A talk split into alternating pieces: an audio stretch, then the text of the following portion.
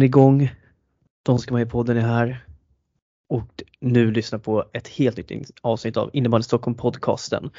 Och eh, idag så ska vi dels prata om det VM-kvalet som Sverige hade jättesvårt med här nu i helgen och eh, lite kring det. Vi kommer såklart gå igenom lite kring vad som egentligen hände i damettan den här helgen. Men sen så har vi dagens fokus där vi kommer att påbörja våran uppsnack inför slutspurten av serierna. Och vi kommer att avhandla idag DJ JAS, damettan, damallsvenskan och herrallsvenskan. Och med oss för att prata om detta så har vi ju såklart Alexander Ströby. Hallå Ströby och hur har din vecka varit? Tjena Henke! Eh, det har varit en bra vecka. Eh, vi har eh, om, eh, omstrukturerat lite i eh, min roll i Huddinge IBS. Jag har hoppat lite i träningarna nu, eh, men nu, nu är allting satt. Så det har varit en eh, skön träningsvecka. Fick in eh, lite matcher i helgen. Eh, kikade lite på eh, USM-kvalet eh, för Huddinge tjejer också. så det har varit en lugn och skön vecka faktiskt för min del. Vi får såklart eh, säga grattis också till avancemanget till innebandyfesten till USM där då, då för Huddinge. Ja, riktigt kul faktiskt att se på. Ja, och sen så har vi även med oss våran herrallsvenska guru Kristoffer. Hallå Stoffe, och hur är läget med dig och hur har din vecka varit? Eh, ja, men, bra. Eh, rätt bra. Eh, haft, eh, hade en lite tråkig innebandyhelg. Eh, vi var, ja, vi pissade bort en, en, eh, en säker ledning mot Älvsjö. Ehm, det var lite pinsamt. Ehm, vi eh, fokuserade på helt fel saker och eh, nej, men slängde bort en, vad som borde varit stabil seger. Så att, nu är man bitter fram till, till nästa gång vi tar poäng. Ehm, så att, men i övrigt, förutom det så är det bara bra. Ja, Sköndals herrlag i alla fall tog ju en viktig pinne mot huvudstaden i helgen. Det var väl förra helgen? Men... Eh, ja, förra helgen då. Vad var det förra helgen? Ja. Var det till? Ja. Nej, de hade spelledigt i, i, i helgen. Uh, men om... Klipp, klipp, klipp. klipp. Förra helgen så blev det kryss mot huvudstaden. Um, uh, firma uh, Dahlqvist uh, Torsson Eh, Eh, hade ju kul, men eh, jag tyckte Sköndal gjorde det riktigt bra. Ehm, Sköndal kunde absolut ha, ha vunnit den matchen. Ehm, men eh, lite, lite, lite oflyt i avgörande lägen och ehm, hade lite oflyt att ja, Pontus, tror jag var, som snubblade på en huvudstadsklubba och sen så fick Torsson ett friläge och lite sånt. Ehm, men jag tyckte Sköndal skötte den här matchen riktigt bra. Eh, snygg kvittering i slutsekunderna av Sköndal. Ja, ehm, det var en eh, lobbpass genom slottet eh, som Dennis drar på volley. Det var en riktig delikatess. Så att, det var ju skönt så tillvida att det blev liksom en kvittering till slut men jag tycker att Sköndal kunde absolut ha fått med sig tre poäng. Ehm, de hade behövt tre poäng för att, kunna göra en riktig match av eh, slutstriden om kvalplatserna. Mm. Men eh, nu, nu blir det ju tufft tror jag. Men vi får se. Det ska ju till någonting att då huvudstaden eller Älvsjö fular ut sig mot, mot sämre motstånd och det tror jag inte riktigt händer. Tyvärr. Tänk vad sjukt om huvudstaden skulle spela det på två nästa säsong. Fast hur är det sjukt? Alltså, kolla, på spel, alltså, kolla på deras spetsspelare. De, ja, men alltså, huvudstaden har man ju aldrig sett som seriösa på det sättet. Det är det. Nej, men Dahlqvist och Torsson och bröderna Landberg, de behöver inte vara seriösa för att... Nej, det är sant förvisso. liksom. eh, sen är ju frågan om... Eh, alltså de, de där gubbarna är ju fortfarande ruskigt bra. De skulle ju fortfarande kunna spela på väldigt hög nivå om de hade velat. Absolut. Men frågan är, klarar man sig på en femma i här tvåan? Nej, det gör det inte. Det, det är väl där skon kommer att, att, att klämma. Liksom. Alltså, när Hammarbyhöjden låg i tvåan så hade ju de mycket fler gamla, gamla spelare som hade spelat på högre nivå. Liksom. Men huvudstadens lägsta nivå är ju ganska låg. Så att så här, jag, jag, tror att de kommer få svårt i, svårt i tvåan. Eh, för eh, Torsson och Dahlqvist kan ju inte spela hela matchen. Liksom. Nej, precis. Ja, men eh, vi släpper snickesnacket så går vi in på lite, lite korta reflektioner här då. då. Och vi kan väl börja med att eh, Svenska damlandslaget gjorde processen kort i VM-kvalet och eh, slutförde det på en målskillnad på 109 gjorda och ett insläppt mål. Eh, och då vet vi såklart att coacherna kommer att resa skallfeber av det insläppta målet. Det är det enda man ska fokusera på. Men eh, vi vill passa på såklart att hylla våra två debutanter Saga Amtell och Hanna Nordstrand som gjorde väldigt föredömliga insatser i det här VM-kvalet och fick verkligen visa upp sitt register. Men eh, diskussionerna efteråt har ju präglats väldigt mycket omkring var, vad ger, ger det här Sverige? Alltså vad, varför ska Sverige behöva göra ett sånt här VM-kval när man är så överlägsna? Och eh, min reflektion, och sen så får vi se vad, vad ni säger, är ju att innebandyn har pratat väldigt länge om att man vill bli en OS-sport. Ett stort krav för att bli en OS-sport är ju att det ska finnas ett stort, att det ska vara en bred sport som många länder utöver det här argumentet kan man ju såklart ifrågasätta ganska mycket när man ser vilka sporter som faktiskt är med i OS och hur många som faktiskt eh, gör, gör, den sporten. I alla fall. Eh, ett sätt för att sprida innebandyn är ju då att då blir det ju så att man möter de här blåbärsnationerna som man får säga, de här nya nationerna som precis har börjat och då blir det de här övningskörningarna. Och sen är det så här, vad ger det Sverige? Nej, det, det ger inte så jättemycket. Eh, ingenting alls egentligen. Men Sverige är världsmästare, är världsledande inom innebandyn. Någonstans tycker jag kanske också att man har ett ansvar att ändå att vara med, visa upp sig eh, och visa hur innebandy spelas på allra högsta nivå. Vad man kan uppnå. Jag tänker att för att kunna få flera länder att göra, alltså spela innebandy och framförallt för att bygga innebandyns varumärke internationellt så tror jag ändå att det är viktigt att lag som Sverige och Finland och Tjeckien och Schweiz och även ja, Norge och Tyskland som är på gång, Lettland också, är med och kör de här kvalen.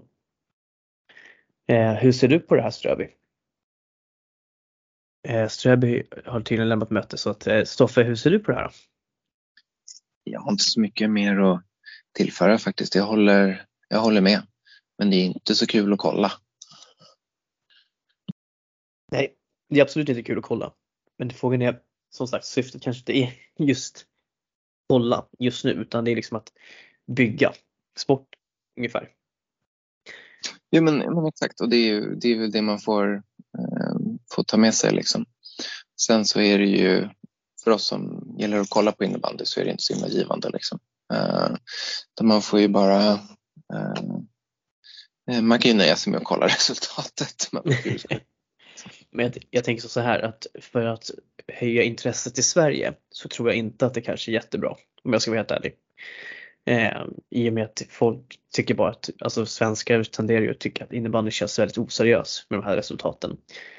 Men som sagt, internationellt och för att bygga innebandyn internationellt så är det här nog viktigt, tror jag. Så Men det håller jag med om. Så ah, framförallt, typ, jag tror att blåbärsnationerna, kom, det är väl ingen som kommer att tycka att det är kul att kolla på när de spelar mot Sverige heller. Men däremot när typ Litauen möter Singapore eller när Litauen möter Estland, liksom. eller Estland är väl hyfsat etablerat nu då, men eh, när två blåbär möter varandra så blir det ju ändå spel. Eh, även om vi skulle kanske kalla det för korpnivå så kommer det fortfarande, det kommer fortfarande vara spännande. Liksom.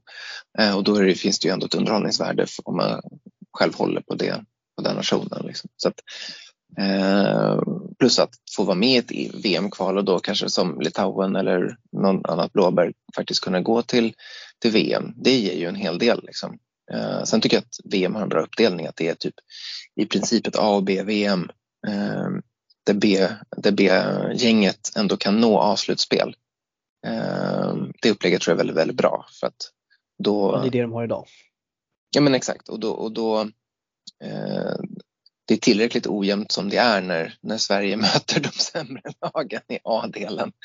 Eh, utan eh, då, eh, men då finns ändå chansen för, eh, för blåbärarna att kanske få någon match mot ja, men typ Tjeckien eller Schweiz eller någonting sånt eh, innan de eh, åker ur. Liksom. Eh, och det, det tror jag också är bra och givande. Så jag tycker ändå upplägget är bra. Liksom. Sen är det som sagt det är inte kul. Men det är inte egentligen inte kul förrän Sverige möter Finland i vilket fall. Så att, eh, men någonstans vill vi väl komma till att det är mer än bara Sverige och Finland i den här sporten. Liksom. Ja, nu var väl ju mm. Sverige-Tjeckien i senaste finalen men den var ju inte så himla jämn. Eh, Nej. Så att så här, eh, det är ju i princip bara kul när Sverige möter Finland eh, och vi vill komma till att det är fler, så blir fler länder som kan nå vår nivå. Liksom. Det är väl det som ska vara långsiktiga målet. Ja, Ströby, hur ser du på det här med VM-kvalet och att Sverige vinner så överlägset och eh, eh det här med att, okay, att deras roll, att man ser Sveriges roll i det här är som drivande av innebandyutvecklingen och att det är viktigt att kunna visa upp sig då för de här eh, nya nationerna.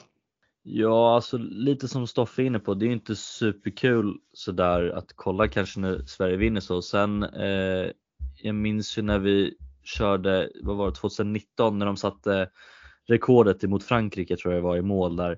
Eh, det är inte supergivande men 2019 var det inte supergivande heller såklart. Men jag skulle nog säga lite det Stoffe är inne på, det är ju roligare för de här länderna att se kanske hur eh, innebandyn vad man kan sträva efter inom innebandy, alltså att, att spela på den där nivån och nu vet jag kanske inte hur långt Singapore är ifrån att spela på Sveriges nivå med hur många år men jag tror nog att det blir mer givande med tiden för dem att utveckla det.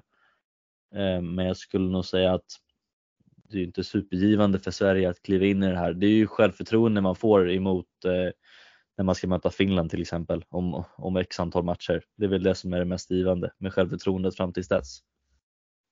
Ja, men vi, vi lämnar den diskussionen därhen och så tänker jag att vi rullar vidare på våran andra reflektion och eh, då går vi till damernas division 1 där vi nåddes av den, eller nåddes, vi såg den trista nyheten att eh, Hässelby SK vinner mot Råsunda med 5-0 på VO och eh, att, det, att vi har fått ett VO-resultat i Stockholms högsta damserie är ju det är ju otroligt. Det är lite, lite, lite pinsamt om man säger som så. Så att eh, vi bestämde oss för att grotta lite i det här. Och tänker att vi ska försöka att eh, jag kommer inte att kasta skit på någon utan jag tänker bara förklara liksom, situationen, hur den är upplagd så får Ströby sen flika in med sin kommentar, liksom, vad han tycker kring det här. Men så här är ju då att från första början så är spelschemat satt i augusti och det sätts av Stockholms innebandyförbund i och med att det är förbundets serie. Eh, det som man har missat, man har missat i planeringen, man har lagt sista omgången på datumen när det ska vara kval eller playoff till damallsvenskan. Det innebär alltså att man, den sista omgången måste läggas någon annanstans. Det här innebär ju då att vissa matcher behövde flyttas och läggas på nya datum. Och eh, då är det ju bland annat en av de här veckorna då som man kan, match kan flyttas till är en sportlovsvecka. Eh, och enligt hela, eftersom det är fem matcher kvar säsongen så kan man räkna med att det är fem veckor kvar. Eller fem matchveckor. Eh, och då ska man även få in Älvsjö i den här också, Hässelby. Så att Hässelby ska, ska få in både Råsunda och Älvsjö i det här. Och eh, Råsunda som jag förstod det kunde bara spela en dag. Eh, och det var att börja klockan 21.00. Eh, och där då måste man tänka att om en match börjar 21.00 det kan ju pågå till 23.00 på kvällen. I och med att det är effektiv tid i dam, damettan också. Eh, så det är det ena. Eh, och då är det som så här att ja, det man förstår Råsunda, de satsar ju inte på det sättet. De har inga träning på det viset. det här är inte deras största prio kanske heller. Samtidigt så Hässelby, ja, de har lagt upp sin säsong, satsar ganska hårt. Eh, och att spela 21-0 kanske inte är helt optimalt, speciellt inte om man har andra människor som också jobbar kvällar och dylikt. Och som jag, jag borta. Och eh, eh, så att det var som jag förstår det så är det dels att förbundet från första början har lagt matcherna fel och har missat den biten. Och sen då att Råsunda inte kanske hade så många olika alternativ som de erbjöd sig att kunna spela matchen på. Eh, helt enkelt. Och eh, där är situationen. Det innebär att Hässelby hade, hade ingen möjlighet att spela matchen på det datumet och den dag och tid som Råsunda ville och då kunde de inte komma överens. Och då blev det så här helt enkelt. Hur ser du på det här Ströby? Jag vet inte riktigt, alltså det känns det känns som att det finns ju alltid dagar att, eh, att trycka in en match på. Sen eh, klickar det inte alltid för alla, så är det absolut. Men uh, skulle vilja gå tillbaka till att det är förbundet som har gjort det från början. Där, att man inte tittar på schemat lite tydligare redan från start. Eh, men sen med den här clashen som kommer med, med Hässelby och Råsunda liksom. Finns alltid någon dag någon gång och eh, spela match 21, ja vad fan det gör väl till och med H5 ibland absolut. Sen inte superkul. Eh, men alltså det är supertrist att det inte blir en match för det är ju en rolig match att titta på. Hässelby mot Råsunda, det hade nog varit en rolig match att åka och kolla på till och med. Så det är supertråkigt att det inte blir av. Men eh, alltså, det, problemet borde kunna lösas på ett smidigare sätt. Det är ändå, alltså, nu Råsunda kanske inte är den mest fristående eller största föreningen. Eh, men Hässelby har ju eh, musklerna kanske hjälpa dem så mycket som möjligt att lösa matcher tillfället. Sen kommer man inte överens om föreningar, det, det gör man inte alltid tyvärr. Men eh, jag tycker absolut man borde kanske jobbat lite hårdare för att hitta en lösning för att spela matchen faktiskt. För det är, alltså att lämna VO i, i D1, det, det, det ska egentligen inte hända på den här höga nivån. Det... Ja, alltså jag, jag säger så här. Eh, jag säger inte att varken Råsunda eller Hässelby har gjort rätt eller fel. Jag säger bara att det krävs två för att dansa tango. Så enkelt är det. Eh, och då gäller det att båda två eh, möts vid förhandlingsbordet på rimliga eh, termer helt enkelt. Det är det enda jag tänker säga. Sen kan man ju säga så här att vi kommer åter tillbaka till det här problemet nu att det här innebär alltså att Hässelby får tre gratispoäng. Det innebär att de just nu ligger på, de hade, vi leker med tanken att de hade torskat mot Råsunda.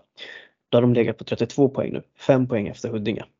Huddinge torskade i helgen mot Älvsjö. Och nu ligger helt plötsligt Hässelby två poäng bakom bara Huddinge.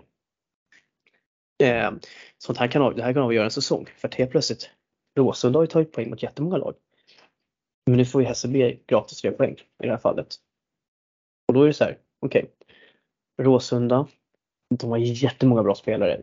Jättehärliga allihopa. Bra snack, bra liksom stämning och ja, men det, det är ett härligt lag.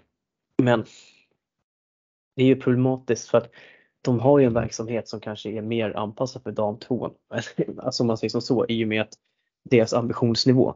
Sen är de för bra på att spela dam 2. Det är ju en annan diskussion. Men i grund och botten så är det ju här hela eh, Råsundas närvaro är ju problematisk i damettan. För de vill ju inte gå upp. Det har de ingen ambition för. Men de är för bra för att spela i dam 2. Vilket innebär att de här matcherna mot Råsunda blir väldigt avgörande för säsongen. Egentligen. Eh, du vet ju själv när vi pratar om tippning, alltså vi måste ju tänka bort Råsunda hela tiden om man ska tippa dem i toppen. Och det här med, så jag tycker att det här, hela den här situationen är lite problematisk. Helt enkelt. Och jag har ingen riktig lösning. För samtidigt så är de ju så pass bra att de ska spela i damettan. Men alla andra lag som satsar liksom, det blir, ja, men det blir, ja, jag förstår att det kan bli liksom lite eh, ja, problematiskt. Helt enkelt. Eh, har du något inspel på det här stoppet? Alltså, jag, precis, alltså, jag, jag tycker väl kanske tvärtom här. Eh, jag tycker att det är jättebra att de är i damettan. Jag menar, det här har ju, är ju jättebra övning för, eh, för övriga trupper att få möta de här superduktiga spelarna. Liksom. Men till, vil, till vilken gräns? Alltså, för att nu blir det ju helt fel. För nu blir det ju en VO-match som, som kan påverka säsongen i slutskedet av säsongen. För de har ju haft problem Råsunda med att komma med folk för att det är, så här, det är inte hela laget som är superbra om man ska vara så utan de kommer ju, kan ju komma med ganska olika trupper och ganska få spelare till vissa matcher och mycket spelare till andra matcher. Det blir ganska ojämna förutsättningar med de lag man möts. Jag bara problematisera nu. Ja, men då får det väl vara så. Alltså det, det finns väl det är väl inte första gången något lag har varit väldigt ojämnt i någon serie. Liksom. Jag tycker, eh, jag menar, eh, om vi ska dra det så, om vi kollar på herrallsvenskan, liksom, så här, ja, tänk om Samadani och Oskar Kristensen får influensa nästa vecka. Ja, då kommer ju Bele torska. liksom.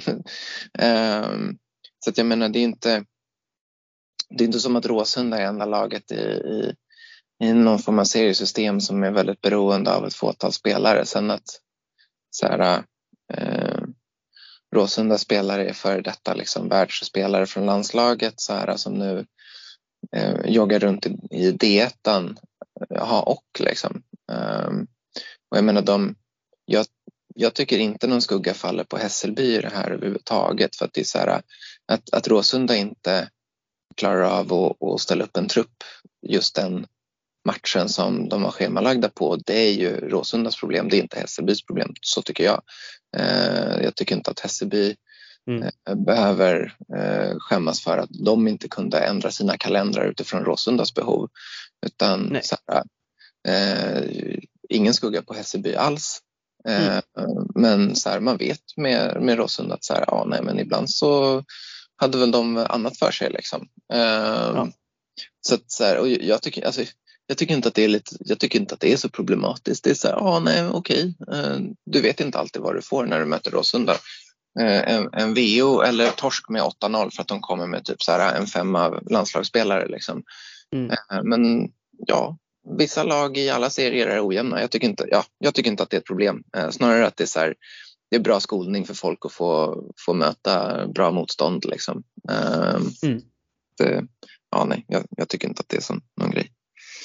Nej, och det är, det är många unga spelare som går genom Dalhättan också som börjar där. Så på det sättet så är det ju som sagt som du säger att det finns ett syfte också med, med att möta Råsunda. Det brukar ju oftast vara de roligaste matcherna på säsongen. Alltså för många damer Så att, men jag tänker så här, vi lämnar den här diskussionen därhen och så ska vi gå in på veckans eh, upplägg helt enkelt, eller segment. Och eh, vi håller just kvar i damettan och eh, då är det ju som så här att Ströby har kollat på tabellägen.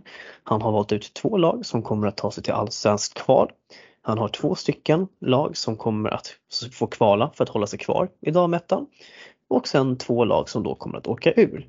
Och med det sagt så lämnar jag över stafettpitten, pitten, stafettpinnen till Alexander Ströby. Varsågod Ströby. Mm, tackar Henke. Vi eh, tänker så här, vi, vi startar på topp och slutar på bott.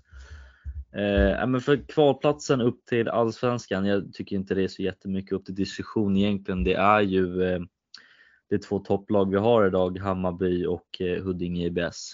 Eh, alltså deras form eh, matchmässigt är ju alltså, ja, fantastiskt helt ärligt. Det är bra sammansvetsade lag båda två. Eh, när de möttes i klassen för inte jättelänge sedan var det ju bara 5-4. De är ju det är två lag som studsade ner ifrån allsvenskan till den här säsongen eh, till division 1 och eh, de, eh, de är ju redo att studsa upp direkt på en gång. Sen skulle jag nog säga att, det, att vem som kommer ett och två det tänker jag inte säga nu. Det är för svårt. Ni ser ju vad som kan hända på små strömatcher. Hibs kan torska mot Älvsjö och Hammarby kan också gå på någon strötorsk det är väldigt unpredictable så att säga. Men jag tror absolut Hammarby och eh, Huddinge är de två lag som kommer ligga på, kvar på kvalplatserna eh, för att ta sig till allsvenskan. Det, mm. det är inga svårigheter. Eller vad tror du Henkish? Eh, nej men jag, jag är benägen att hålla med. Eh, jag kollade lite på resterande spelschema för topp trean då, då, det vill säga eh, Hammarby, Huddinge och Hässelby. Och det som jag noterar är ju att Hammarby har nämnda Råsunda kvar bland annat så att det är lite det får vi se vad det leder till. Eh, jag skulle säga att Huddinge på pappret har det enklaste spelschemat kvar.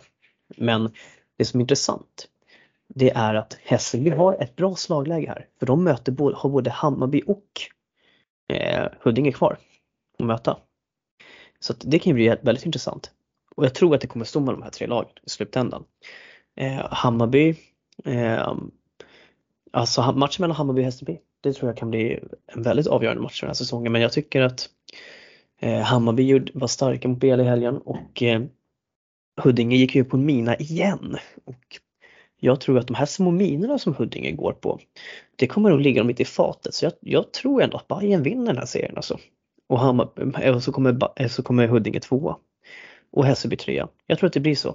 Jag tror att eh, Hammarby och Huddinge kommer slå Hässelby. Men jag vet, vi får se. Det kan bli hur som helst. Men jag tycker du är helt rätt ute och det är de tre lagen det står mellan skulle jag säga i nuläget. Ja, för tittar vi, alltså Hässelbys spelschema, två sista matcherna är ju Hammarby och Huddinge. Det är ju, Precis. Det är ju Hammarby hemma i Hässelbyhallen och det är ju eh, det är en ja, farlig hall att färdas till. En färdig Och sen är det ju eh, avslutande på säsongen är ju i Fleminghallen mot eh, Huddinge. Så alltså, går Hässelby rent nu eh, de matcherna de har kvar, det är ju inte de största motstånden Hammarby har också lätt spelschema och Huddinge också. Men eh, alltså, plocka de här tre lagen poäng, det är ju inte mycket som står emellan. Det är väl ja, det är ju två matcher liksom, eller vad säger det är, det är fyra poäng mellan Hässelby och Hammarby och det är två poäng mellan Huddinge och Hässelby. Så kliver Hammarby eller Huddinge på en mina här och Hässelby fortsätter gå rent, då är det inga svårigheter att Hässelby skulle kunna ha serien i fatet om de eh, tar viktiga poäng mot just de här två lagen i slutet. Det är ju de det ligger på i slutet. Och Hässelby har ju faktiskt också Rotebro och Tullinge kvar, vilket två lag med ganska höga toppar som haft en liten väldigt upp och ner säsong. Så att jag skulle ja. säga att Hässelby har det svåraste spelschema kvar. Men, ja, har men har faktiskt också mycket egna händer så att ja, vi får se. Men eh, mm det låter, jag håller med Stöber, du känns rätt ute. Men eh, vilka två lag tror du hamnar i kval då? Mm om vi tittar neråt i tabellen, om vi slutar på botten så jag hade högre ambitioner för eh, Nacka just som nu ligger sist i våran tabell. Men eh, jag tror den tabellen ser ganska stabil ut i dagsläget alltså med Vallentuna och Nacka neråt. Eh, Djurgården var, var ju där och sniffade lite ett tag, eller ganska länge skulle vi vilja säga, de har precis skrivit över strecket tror jag. Men eh, med de här nya spelarna som Djurgården har plockat in eh, som är eh, snäppet yngre och med ganska mycket erfarenhet av eh, yngre spel så, så tror jag ändå Djurgården eh, skrällar och håller sig kvar över strecket tillsammans med, eh, med Rotebro där på 10-9 plats. Det är ju 10 poäng mellan Djurgården och Rotan så jag, jag tror de ligger där men Vallentuna och Djurgården delar ju poäng på 9 och sen är det Nacka på 6 poäng. Men jag tror att eh, Vallentuna inte riktigt har eh, trycket i sin trupp och jag tror inte att Nacka heller har det. Vallentuna har ju ett svårt spelschema framför sig och jag skulle säga att Nacka också har det. De, eh, de möter ju Hammarby och de, eller vad säger, de möter ju Hibs och Bele, Råsunda. Det, de har svåra spelscheman. Jag har svårt att se att de tar eh, tre solklara poäng i varje match. Så jag, Nacka och Vallentuna tror jag är ligger kvar där de ska ligga. Eh, det blir väl division 2 nästa säsong. Ja, och eh, jag skulle säga så här. Både Djurgården, Vallentuna och Nacka, alla tre har ett mördande spelschema kvar. Om jag säger så. Men jag tycker Vallentuna har ett, det enklaste spelschemat utav de tre kvar. Så jag tror att, eh, jag tror att Vallentuna klarar kontraktet. Eh, just för att de känns som att de är på G. Eh, de känns ja, men de, de gör bra prestationer nu ändå och det känns som att de börjar hitta någonting. De släpper dessutom in mycket mindre mål eh, än vad Nacka gör eh, och gör lite mer än vad Djurgården gör. Visst, Djurgården har fått in sina förstärkningar men ett mycket tuffare spel, spelschema på slutet. Så jag tror att det blir eh, Nacka och Djurgården som åker ut. Vallentuna klarar sig kvar. Sen får vi se om, vem, vilka utav Tullinge, Sköndal och Rotebro som får kvala. Eh, Mm. Jag mm, tror att det finns en risk för att det kan bli Sköndal som får göra det. Men någon av de tre lär det ju bli. Ja, så, så lär det väl bli, absolut. Jag vet inte hur mycket det spelar roll men Vallentuna eh, vet inte hur som förening just nu känns. De drog ju sig ur ifrån eh, US spelare Jag vet inte om man lägger eh, kanske fokuset, skickar upp 06 eh, eh, på heltid upp till D1 för att förstärka det laget hela tiden. Men ja, jag, jag kan ändå hålla med om att Vallentuna kan säkra kontraktet. Säkra kontraktet, det blir ju kvalspel ska vi säga såklart. Ja, kvalspel blir det ju, men ha chans till att säkra kontraktet. Starkare ja. än att ligga kvar på en elfte plats i alla fall. Ja, jag håller med. Men, ja, men de pendlar 10-11, de kan pendla där mellan några matcher. Vilka tror du kommer nia då? Vilka får den där jobbiga kvalplatsen utav Rotebro, Tullinge, Sköndal, eventuellt Älvsjö kanske? Jag tror inte, jag tror inte Älvsjö, det är, för mig är det nog mellan Sköndal och Rotan. Tullinge tror jag kommer säkrare. det. är en bra trupp med mycket, de kan plocka nya spelare också, de har större spann. Sköndal är ju ett riktigt bra lag i, i alla fall i ja-spelet. Sen har de ju andra spelare i division 1 men det är nog Rotan och Sköndal som kommer slåss om den här, eller slåss. De kommer ligga mellan nian och åttan. Eh, Sköndal åkte ju nu på, på Djurgården och fick testa nya Djurgården så att säga. Ja, den var en riktig överraskning. Ja, faktiskt. Eh, stor, stor skräll faktiskt den här säsongen. Men jag tror ändå Rotebro kommer ligga kvar på nionde platsen. Jag vet inte om de riktigt har det i sig att kliva över till åttan. Och om man har det då behöver ju Sköndal eh, verkligen ställa om nu. Efter den här mina mot Djurgården så är det ju hård träning som gäller inför nästa match för att hålla sig kvar ovanför strecket. Nu är det ju Rotebro de möter i, nu i helgen den 11 så eh, ja, kanske avgörs redan då. Det är ju bara tre pinnar mellan. Ja, men eh, så att vi lägger till alltså Hammarby och Huddinge till kval uppåt. Vi tar, eh, ja vi får se om det blir Rotebro och Sköndal då, då tillsammans med Vallentuna till kval neråt. Och Nacka och Djurgården åker ut så som vi tror nu då, då på upploppet helt enkelt. Eh, men jag tänker att vi lämnar damettan och så kör vi vidare Ströby. Så att, ja. Eh, om, eh, om Huddinge går upp, kommer Emelie Lindström hänga med? Eh, jag, jag, vet faktiskt inte men jag ska vara helt ärlig. Hon var ju med och spelade i Allsvenskan förra året. Eh, och det som man ska säga är att Allsvenskan kommer, det kommer vara jättemycket lag som kommer åka ur Allsvenskan nästa år, ska sägas. Eh, så det kommer vara jättetufft att hålla sig kvar. Men vi får se. Eh, men hon är ju väldigt avgörande för, för Huddinge. Det kan man lugnt säga. Alltså, hon är involverad i allt när det händer saker. Eh, ja, nej men vi riktar oss in på damallsvenskan östra då Ströby. Och den här är ju lite speciell när man ska döma spelschema och sånt där. Men du har ett ganska enkelt jobb i och med att Mora redan har säkrat kvalspel. Ja, men det, de är säkrade sedan eh, dag ett skulle jag säga när de klev in i den här, i den här serien. De ja, men det, ja. det slog vi ju fast också och jag tror att vi kan slå fast också att Hagunda åker ur i alla fall. Eller hur? Ja, ja så, så då är frågan. Då är frågan nu griper andra platsen i damallsvenska östra och vilka får kvala för att hålla sig kvar? Jag tror ändå att eh, jag vet ju att du håller AIK kärt i den här eh, serien. Eh, det hade du ju redan från början. Mm. Ja. Jag, jag, tror ändå att eh, Alunda kliver omkring, kliver förbi AIK, kliver omkring, kliver förbi AIK. Eh, vet inte om jag skulle kalla det en skräll, men jag tror ändå det. Eh, AIK är ju ett, ett, riktigt bra lag den här säsongen. Ett riktigt bra lag faktiskt. Men eh, det tycker att det känns lite, alltså Alund känns lite mer på gång. Jag vet inte vad jag har för känsla riktigt, men de, de har bra spelschema. De har gått bra i norr också, i norra serien. Nu möter ju eh, möter ju Kais Mora nu nästa match. Eh, då får man ju verkligen se på, på hur det blir. Alltså kliver man in och tar poäng emot, eh, emot Mora, då tror jag absolut man kliver upp på en andra plats i den här serien. Eh, mm. Du vet, det intressanta där är att AIK och Alunda möts i sista omgången. 16.30, ja, Solnahallen. 12 mars. Alltså man är ju sugen på att åka dit, eller hur Henke? Ja, vi kanske ska boka in en resa dit då. Ja, men vi ska sitta där med varsin popcorn, stor popcorn från bion. Vi åker till Råsunda bio och hämtar den. Råsunda bio, nu hoppas du menar Mall Scandinavia i så fall. Råsunda nej, vi, bio. Nej, vi åker till, vi åker till Råsunda biograf och hämtar popcornen. Snesur. Okej, okay, men det kan vara spännande. Du tror alltså att ja, Mm. Allunda kliver om och jag tror absolut inte att de kliver om. Så det blir spännande att se vem som får rätt där. Mm. Ehm. bra. Vem har du satt på kvalplatsen då, neråt? Täby. Mm. Det- jag- Alltså för den trupp man har eh, och för det spelschemat man har framför sig, det, hur det har gått i norr och hur det har gått för dem i östra. Jag tror Täby kommer ligga på den eh, kvalplatsen. Det är ett jättefint, jätteungt lag.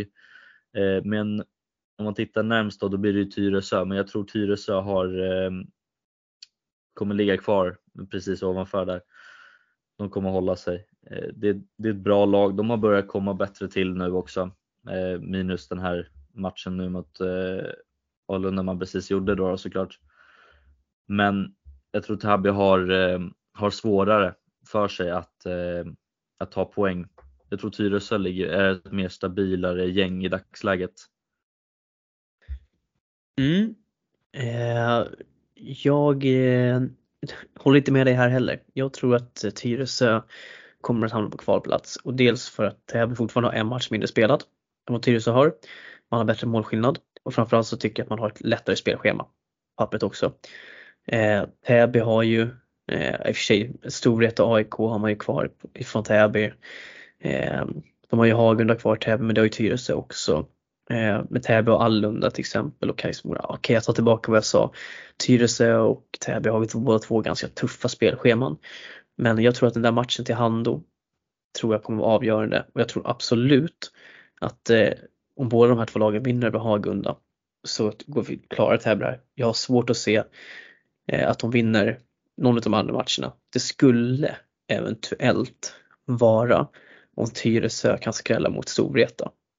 Skulle Stor- Tyresö vinna mot Storvreta, då tror jag att de klarar sig kvar. Jag tror inte att de kommer vinna med Mora. Kanske att de kan skrälla mot Älvsjö också när jag tänker på det. Ja, vi får se. Jag tror Täby klarar sig kvar ändå, men, men det blir intressant upplösning. Ja, vi får väl ringa coach där borta i Storvreta och eh, be han lägga sig i matchen så att jag får rätt för en gångs skull. ja, det hade varit någonting. Någon, någon, Ja. någon gång ska man i första fallet. Ja. Men eh, damallsvenskan, jag ska inte säga det var så mycket att snacka om där Ström, utan den tabellen känns ganska satt. Utifrån dem. Ja, de men där känns det. Eh, men vi joggar vidare och eh, innan vi tar det ja så tänker jag att vi går in på herrallsvenskan så jag vet att Stoffe har bara suktat här efter att få sätta igång och börja prata så jag tänker att han ska få göra det i en massa. Och eh, så att jag helt enkelt lämnar eh, ordet vidare till dig Stoffe att eh, börja med, ja du får välja själv om du vill börja med de lag som åker ur eller de som går upp till kval. Helt enkelt för herrallsvenskan norra. Nej, tyvärr så är det väl inte jättespännande. Eh, det är ganska... Jag skulle säga att herrallsvenskan är ganska klar vilka som går till kval. Det som skulle kunna hända är ju att Älvsjö skulle kunna gå om Strängnäs. Eh, För Strängnäs har ett ganska tufft spelschema eh, på slutet. Eh, Strängnäs kommer att möta alla topp fyra lag i övrigt. Så de möter Visby, Nykvarn och Bele. Liksom. Mm. Medan Älvsjö har, har bara Visby kvar. Ja. I övrigt så är det liksom eh, sämre lag. Så att jag skulle inte, jag skulle inte, även om det är sex poäng upp så skulle jag inte helt räkna ut Älvsjö. Men jag, jag håller det fortfarande för väldigt osannolikt. Eh, för Strängnäs är också två av toppmatcherna som Strängnäs har eh, är på hemmaplan. Och Strängnäs är ju riktigt hemmastarka generellt sett. Eh, så att jag, jag tror att Strängnäs kommer fixa det med, med ganska hög eh, sannolikhet. Och det är en ganska galen topp tre. Alla tre topp tre, tre ligger på 38 poäng och har målskillnad ner, uppifrån och ner. 58, 55, 51. Det är ganska sjukt ändå. Det är helt sjukt. Så eh, topp tre är ju helt öppen vem som, vem som vinner, vem som kommer två, vem som kommer trea. Eh, jag kommer inte ens liksom våga chansa för det är ju... eh, Nej, du ska inte vara tråkig. Chansa, Ja, chansa, Okej, okej, chansa. okej. okej. Om jag ska, om jag ska, om jag måste eh, tippa då så, Ja, du så, måste. kommer, Ja okej, okay. då säger jag Nykvarn etta, Visby tvåa, Bele trea. Uh, uh, Nykvarn sätter etta för att uh, uh, jag tror ändå att de kommer få uh, det känns som att de har fått ihop det nu. Liksom. Mm. Jag tror att stjärnorna kommer att, att vara bäst när det gäller. Liksom. Och jag tippar jag hade satt Bele ovanför Visby innan eh, värvningen av Ganevik. Men värvningen mm. av Ganevik gör att jag sätter Visby före Bele. Det är en så här, det kan vara en SSL-avgörande värvning. Alltså helt ärligt, det, det är en brutalt bra värvning. Det är det. Men som jag har förstått det, nu kan jag ha fel, men som jag har förstått det så kommer han fortfarande bo i Stockholm. Eh, och sen typ spela matcher med Visby och kanske träna någon eller ett par gånger i veckan. Eh, så att och sådana lösningar är ju också, de är ju lite iffy. För han kommer ju inte spela in till laget liksom. Sen har ju han, alltså han får ligga på en topp där i 2-2-1, ligga på spetsen och ligga på lite kontring så här. Det, det klarar han nog helt okej. Okay. Ja, jo, jo. Och, så, och som sagt, han är ju alldeles för bra för allsvenskan. Så att så här, för honom är det här korpnivå, så han kommer ju vara, han kommer ju vara så överlägsen. Så att så här, det här med att spela in sig i laget kommer vara ett mindre bekymmer. Liksom. Ehm, så det kommer nog gå bra. Men, men, ehm, eh, nej, men så det, det är en toppenvärvning. Liksom. Ehm, så det är väl så jag sätter dem. Men det kan ju också det kan gå precis hur som helst eh, skulle jag säga. Ehm, men det är så jag tänker. Ehm, och det enda frågetecknet är väl om Älvsjö kommer att ta Strängnäs. Jag tror inte det. Ehm, jag tror ändå Strängnäs kommer att ta tillräckligt många poäng för att hålla Älvsjö bakom sig. Ehm, men jag tror inte Älvsjö kommer att tappa så många poäng. Så det, blir nog, det kommer att vara hyfsat jämnt i slutändan men Älvsjö missar med kanske 3-4 poäng eller något sånt. Så får vi se. Nedflyttning då så där tror jag också ganska klart redan. Ehm, Hudik kommer åka ur, det är väl, det är väl givet. Eh, de behöver i princip gå rent från och med nu och det kommer de inte göra. Eh, Tullinge är lika bleka som de har varit. Eh, så att jag tror inte det, tränarbytet verkar inte ha gett någon effekt. Ehm, och då är frågan, kommer Djurgården kunna gå om Sirius? Jag tror inte det. Ehm, jag tror att eh, Sirius kommer fixa det här. De har väl ungefär motsvarande eh, spelschema eh, om jag minns rätt. Eh, men eh, eh, alltså inget av de där lagen imponerar ju. Och så här, de flesta andra säsonger så hade båda, både Sirius och Djurgården åkt ur. Ingen av dem håller egentligen allsvensk klass. De har, det är bara tur att det är två lag som är sämre just nu. Liksom. Men Djurgården har ändå fyra poäng upp och kollar man liksom vart ska Djurgården ta de här äh, fyra poängen samtidigt som typ Sirius går noll? Ja, de har eh, RIG nu och sen har de Salem. Mm. Eh, sen så har de Tullinge eh, sista matchen i februari. Eh, resten, alltså, sen har de Nykvarn, Bele och Strängnäs i övrigt och där kommer de kamma noll. Så att då är ju så här, ja, Djurgården kommer behöva vinna mot RIG. De kommer behöva ta nio poäng på de tre matcherna eh, för att ha en chans. Därför tittar man på Sirius så, så, så eh, Sirius ska möta Hudik eh, första veckan i mars. Så där kommer de ju ta tre poäng tror jag. Eh, så att det, ska Djurgården klara sig kvar eh, mm. då måste liksom Sirius ska kamma noll förutom mot Hudik och Djurgården ska ta nio av nio mot RIG, Salem och Tullinge. Jag tror inte det händer. Nej. Eh, och sen så ska Sirius, Sirius får inte ta poäng mot Falun, RIG och Älvsjö. Vilket är fullt möjligt i alla fall att ta poäng mot två av dem. Ja men exakt. Um, så att så här, och sen har ju Sirius och Nykvarn och Visby då, där de nollar garanterat då. Men mm. nej, så att jag tror, jag tror inte att det händer för, för Djurgårdens räkning utan det blir uh, Huddinge, eh, Huddinge, Hudik, Tullinge och Djurgården som åker ut. Ja, och det är verkligen, alltså för Tullinge är det ju riktig misär. Alltså det trodde ju ingen på förhand. Oj. Eh, eh, så att, eh, ja, nej. Riktigt tråkigt. Oj, nu råkade jag sätta igång min sons lastbil här. Ja, spelar. Eh, ja. ja, men vi, Nej, men vi har. Alltså, tittar man på Tullingens trupp så är de ju, alltså tittar man bara på pappret så, så liksom, jag, jag fattar ju inte hur de ligger där de ligger. Alltså det är verkligen så här, uh, Tullinge borde vara så mycket bättre än både Djurgården och- Sirius liksom. Um, Vilka och, Gustafssons-effekten. Rille lämnade ju vara. för den här säsongen så att absolut, så kan det vara. Eh, absolut. Eh, så kan det vara. Men, men det är surt. Och sen så får man väl se, det, det är ju några i laget som är lite äldre så får vi se om de är sugna på att eh, harva i, eh, i herrettan igen eller om Tullinge måste göra en generationsväxling. Eh, det får vi väl se. Hein, Heinby skulle ju ha slutat inför den här säsongen men valde typ i sista stund att fortsätta.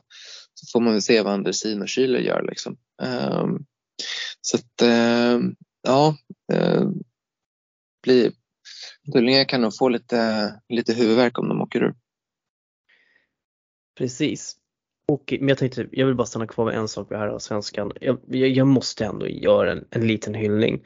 Eh, och det är att Samadani leder ju poängligan på 76 poäng. Christensen ligger tvåa på 71 poäng. Men jag vill verkligen lägga in en, en riktig hyllning till RIG Umeås Gabriel Kohonen. Han har alltså 66 poäng. Snubben är född 04. Alltså det är helt galet bra. Alltså 66 poäng. 26 gjorda mål, 40 ass. Man förstår ju att Storvreta signade honom tidigt men alltså fy fasiken vilken säsong han gör. Och alltså hela Rigs säsong är ju rugg, alltså någonting utöver det vanliga liksom. Det, jag trodde verkligen inte att de skulle vara så fruktansvärt bra som de har varit i år. När man tittar på deras matcher liksom så det, alltså det, nej, de är så bra. Så att eh, nej, där måste Ja. vi lägga en hyllning. Ja, men verkligen. Eh, och det är lite utanför kanske Stockholms fokus men om man tittar på eh, förra gången. Eh, alltså RIG har ju klarat sig kvar i Allsvenskan en gång förut.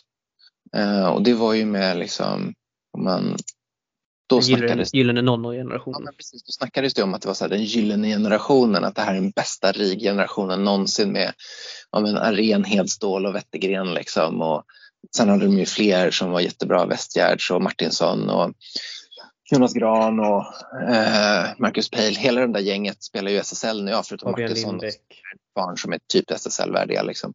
Ja. Eh, och Gustav Wadell gör ju också jättebra och så vidare i SSL nu och sådär. Så att det, de hade ju, det var ju en jättebra generation, men man pratade ju om den gyllene generationen. Eh, verkligen. Eh, men det här RIG-upplagan kommer ju antagligen ta mer poäng än den generationen gjorde. Eh, det riget då, när de klarade sig kvar, då tog de 31 poäng och slutade på Mm. åttonde plats. Eh, och nu ligger RIG sexa på 24 poäng. Eh, och jag tror absolut att de tar mer än 7 poäng om man tittar på spelschemat som de har kvar. Ja. Eh, så att så här, det, är- det är en, en jätteprestation. Eh, Mm. Eh, och deras bästa spelare ska ju till Storvreta om jag förstått det rätt nästa eh, säsong. Så att eh, vi får väl se hur, hur årskullen under. Eh, de åkte ju ur, de klar, förra gången så klarade de sig kvar ett år med Arena och kompani. med dunder och brak säsongen efter. med dunder och brak säsongen efteråt. Eh, så vi får se. Klara sig. Men å- årets upplaga, Chefskiss, de har varit jätte, jättebra. Eh, Ja. Och jag tänker att de ändå har, vi, ska ju såklart också hylla Faluns säsong också fortsatt. Även om det har blivit lite mm, stå i maskineriet här på slut, senare, sista tiden. Så är det också fortfarande en stor hyllning till Falun utveckling som också gör en jättebra säsong. Måste jag ändå säga. Där har vi också väldigt mycket Stockholms eh, killar som lirar. Så att eh, tummen upp till RIG och Falun och eh, grattis till väl genomförda säsonger hittills. Så hoppas att ni får avsluta bra också. Helt enkelt. Ja, vi lämnar herrallsvenskan och eh, Ströber Ströben nu ska du få ta ton igen för nu kommer vi till JAS, JAS-serierna här. Och eh, jag tänker att vi dammar av juniorallsvenskan i serie C här helt enkelt. Och vilka lag tror du tar sig till playoff? Den känns ju ganska satt men du får säga ändå. Yes. Eh, C säger vi ja. Startar fel ända av Stockholm. Det är okej. Ja, Men eh, eh, du vill höra topp fyra då? då? ja det vill jag. Ja, den är eh, Täby ligger väl en på en eh, stark etta. Kommer fortsätta Ja. ligga på en stark etta. Vann för övrigt toppmötet mot Hagunda här. Eh, för, inte den här helgen som var nu utan helgen innan dess. Också. Ja, också bra match. Mm. Skulle jag påstå. Eh, sen kliver vi på andra position där vi har Hagunda. Eh, också ganska satt. Ja, Hagunda skulle jag säga. Eh, tredje position, Bele Barkarby. Också Mm. ganska satt. Eventuellt om de skulle skrälla kanske ta Hagunda, men jag skulle säga att Hagunda är fortfarande väldigt satta på en andra position. De, Bele har ju en match mer spelad än Hagunda och har två poäng mindre. yes. Eh, fjärde position, ingen skräll, det är Sirius. Ganska satt där också. Jag tror inte Åkersberga sitter på det arsenalet att, eh, att kliva om i dagsläget. Eh, jag tänker, jag ska utmana lite. Ponera att Åkersberga vinner mot Bele. Tror du då att de skulle ha chansen? För Åkersberga har ju Bele kvar. De har Hagunda. Ja, det, den är ju tuff också såklart. Ja, Eh, men sen har de ju sista omgångarna, så, sista matchen, så har de ju Vallentuna. Om vi tittar på Sirius då. då de eh, har ju, nu ska vi se, de har Vaksala. Okej, ja, de lär ju vinna då. då. Mm. Eh, och sen så har de ju Hagunda. Och sen så har de ju, sen har de Täby i sista. Så om vi leker med tanken då, att skulle Åkersberga skrälla här mot Bele. Mm. Eh, tror du att Åkersberga skulle kunna komma ikapp och gå om eh, Sirius? Det skulle nog krävas en ganska stor skräll mot Bele för att jag skulle ändra på mig, men jag skulle nog absolut kunna se dem kunna klättra till en, eh, till en fjärde position. Mm. Då, då krävs det mm, övertygande resultat mer än eh, 2-1 vinst emot Vaksala. Skulle jag säga. Mm. Men eh, jag, jag är öppen för skrällen, alltid öppen för skrällarna. Ja men det är fint. Ja. Eh, ganska, som sagt, det här är ju ganska satta serier nu så det, är fin- det är kanske inte superroligt men Men va? jag hörde inte vad du sa, men Men vi går vidare till nästa serie. ja, Och, eh. Då är det ju det och eh, här är det ju tråkigt då, då i och med att mitt lag Tullinge tyvärr in, inte kan gå till playoff nu utifrån Mm. gällande serier. Så att, eh, men däremot så är det ju en intressant fight här då mellan eh, Salem Telge skulle jag säga. Men hur ser din topp fyra ut i ordning Strövi? Tar Huddinge sig förbi Värmdö? Ja, min eh, det är ju en tight serie mellan på, på, topp, eh, på topplaceringen. Eh, Huddinge, Värmdö. Av det vi har hört så Värmdö är ju verkligen redo för revansch mot Huddinge. De, de tar med sig det bästa de kan och tränar stenhårt. Jag tror Värmdö är ganska bekvämt satta på en första position faktiskt. Mm. Eh, Huddinge fortsätter på sin eh, stabila andra position. Eh, kommer ligga tätt bakom Värmdö. Eh, den matchen kommer nog bli den roligaste på den här säsongen hittills. Absolut, för att ta fighterna. Eh, Sköndal är också väldigt satta för, eh, för en tredje position. Eh, Mm. Sen skulle jag säga att Tälje kliver om Salem faktiskt. Du tror att Helge, de kommer att vilja satsa på att ta sig till playoff nu helt enkelt? Kommer Ja, komma jag- med ett bra lag? Ja, jag tror att Helge kommer att eh, nu resten av säsongen komma med det bästa de kan. Mm. Eh, jag, jag vet att Salem har förstärkt lite i, på de små områdena. Elin Wadell är fortfarande en fantastisk spelare, men eh, Salems spel börjar bli lite för läsbart. Att hon får gå från eh, backposition och kliva och skjuta lite vart hon känner ifrån. Det börjar bli lite läsbart för de flesta lag. Eh, man har en fantastisk målvakt i Salem eh, där jag även vet att det, det, det finns lite skaderisk, skadeproblem där. Är, eh, skulle den keepen försvinna nu för resten av säsongen, då ligger man risigt till skulle jag säga. Så jag tror absolut Telge har nu alla chanser de behöver för att kliva upp på fjärdeplatsen och ta, ja, ta playoffplatsen ifrån från Salem. Ja, och eh, jag håller helt och hållet med. Jag tror också att Helge kliver om Salem i slutändan. Eh, jag tror Salem, Telge vill kliva in i playoff här och vill de det så kommer de säkert kunna göra det också.